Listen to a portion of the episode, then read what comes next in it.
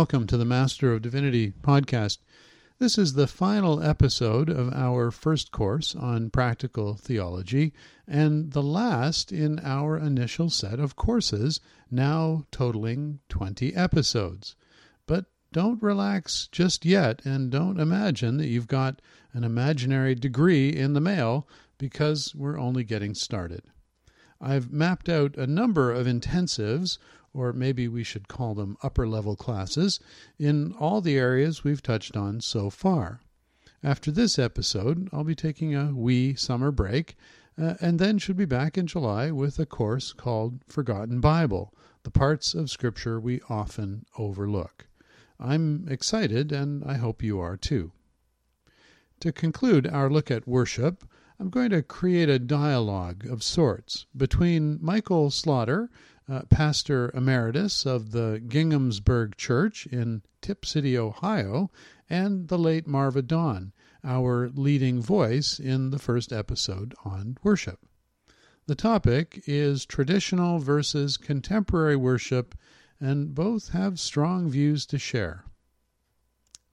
We've already heard from Dr. Dawn, so we'll begin with Dr. Slaughter, prolific author, creative thinker, and we'll also say church growth expert, having helped Ginghamsburg Church grow from 90 members to 2,800 members in his first 20 years at the church, the period from the late 70s to the late 90s.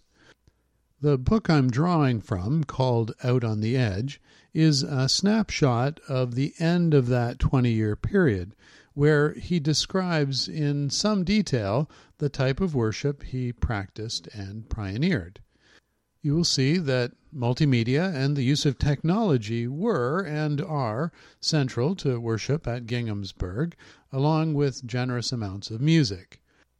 So let's hear a description of one service, shared, I expect, because it gives us a good sense of what goes on there. The band begins with an instrumental version of Over the Rainbow from the film The Wizard of Oz. This is followed by a 2-minute video clip highlighting the journey aspect of the film. In the clip, Dorothy and her companions agree to travel together and encounter some danger. The creative coordinator, a member of the worship team, shares a call to worship highlighting the idea that we never travel alone. Next, the band plays 2 contemporary songs with words projected on the overhead screen. The creative coordinator prays, and the band offers another brief song. The offering is then collected. Next, the band offers the featured music for the evening, I'll Be There For You, the theme of the television program Friends. Song is followed by a dramatic presentation with 4 people dressed as the lead characters from The Wizard of Oz. The focus of the drama is the challenge of creating community. Finally, the lead pastor, Michael Slaughter, offers the message, sermon, following the theme of traveling companions. The creative coordinator shares closing words, and the service ends with the band playing I'll Be There For You.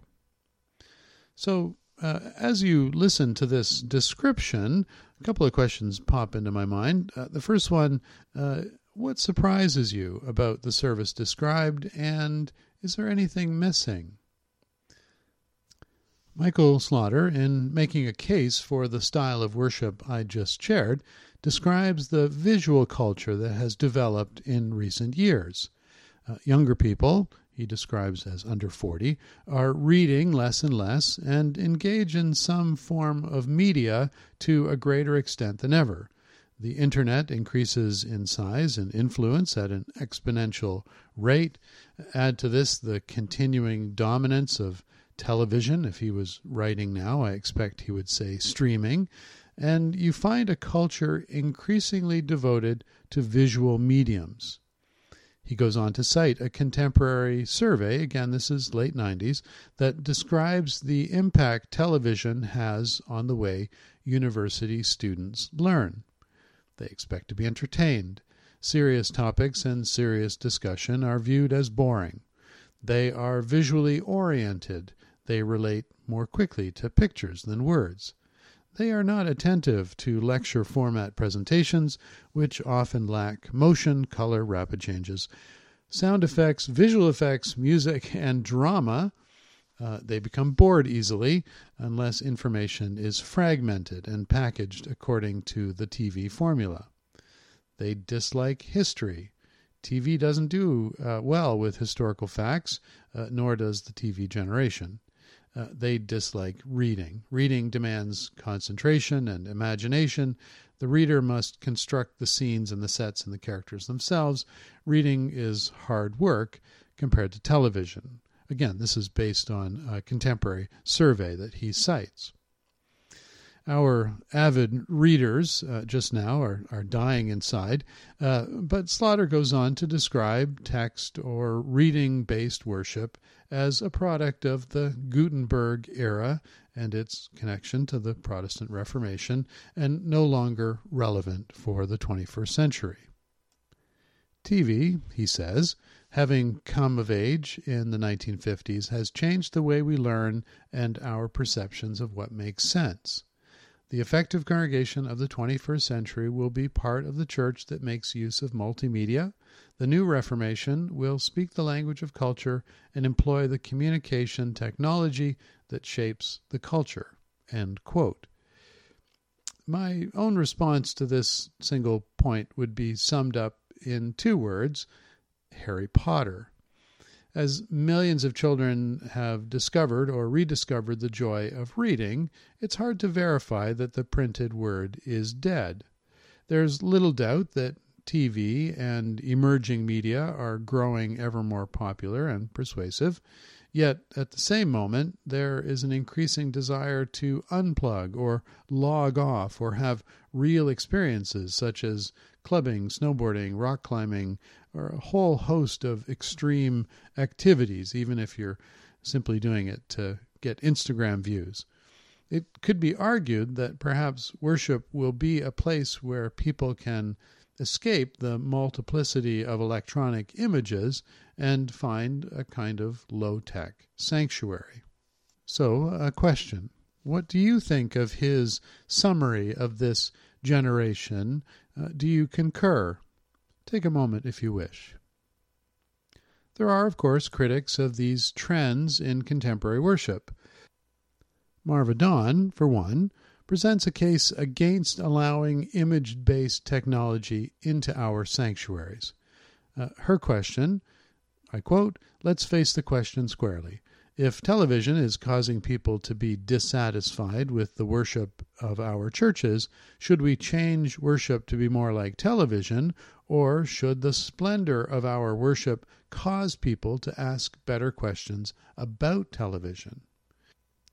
In other words, if a medium undermines our ability to concentrate, to remain engaged, or to address serious issues, should we try to emulate it, or should we try to discourage its use?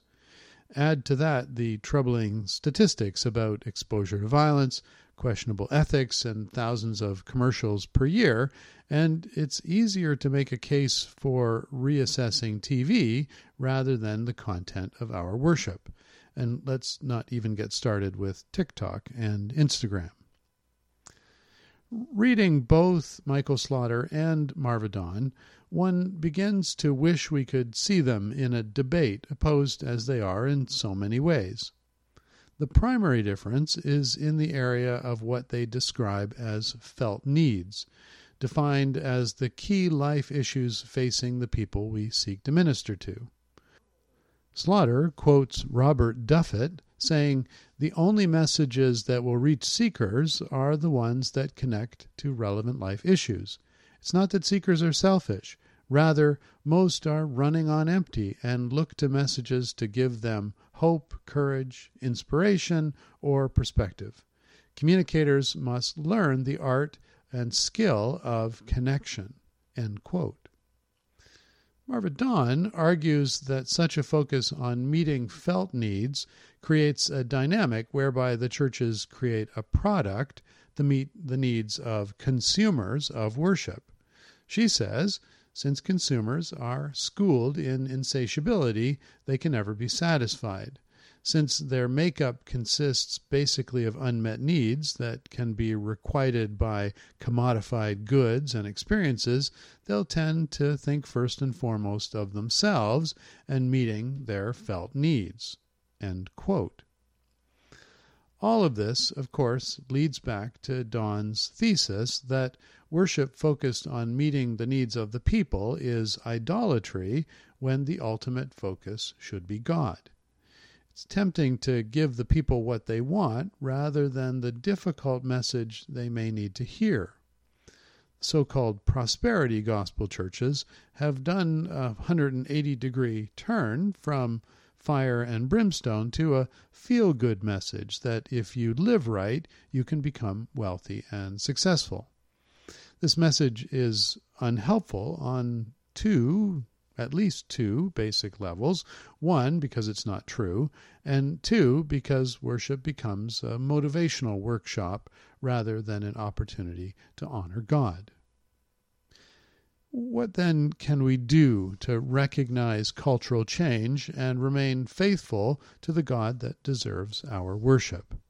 How can we create a service that is engaging to those underrepresented in our churches and not an exercise in needless pandering? These are rhetorical questions, and the answer will no doubt come in time. Traditional worship with hymns and prayers, scriptures read and recited, and a sermon will either persist or will become as popular as attending public lectures or concerts of classical music.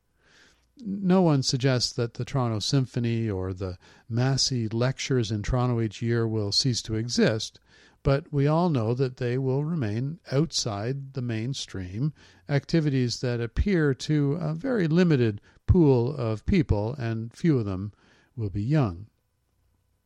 It does not follow, however, that contemporary worship will be any more successful than traditional worship.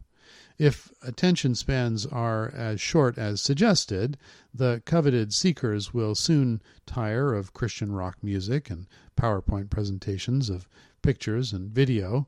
The church that tries to keep up with changes in the media landscape will likely always be a step or two behind.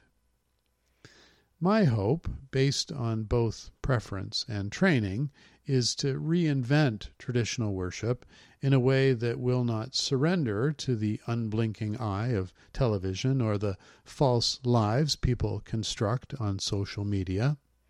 Rather, I hope for a creative reimagining of the word proclaimed and celebrated, finding the new life Jesus Christ seeks for all of us. I'll conclude with a word from Marva Dawn. She wrote, "Worship that is filled with splendor will greatly stimulate the imagination with symbols and other works of art, with a wide variety of musical sounds, with texts and preaching full of images and thought-provoking challenges, with silences that give inspiration free rein." End quote. Once again, thank you for joining me. Look for the next pod to drop. See, I'm up with the lingo sometime in the next few weeks. So bye for now.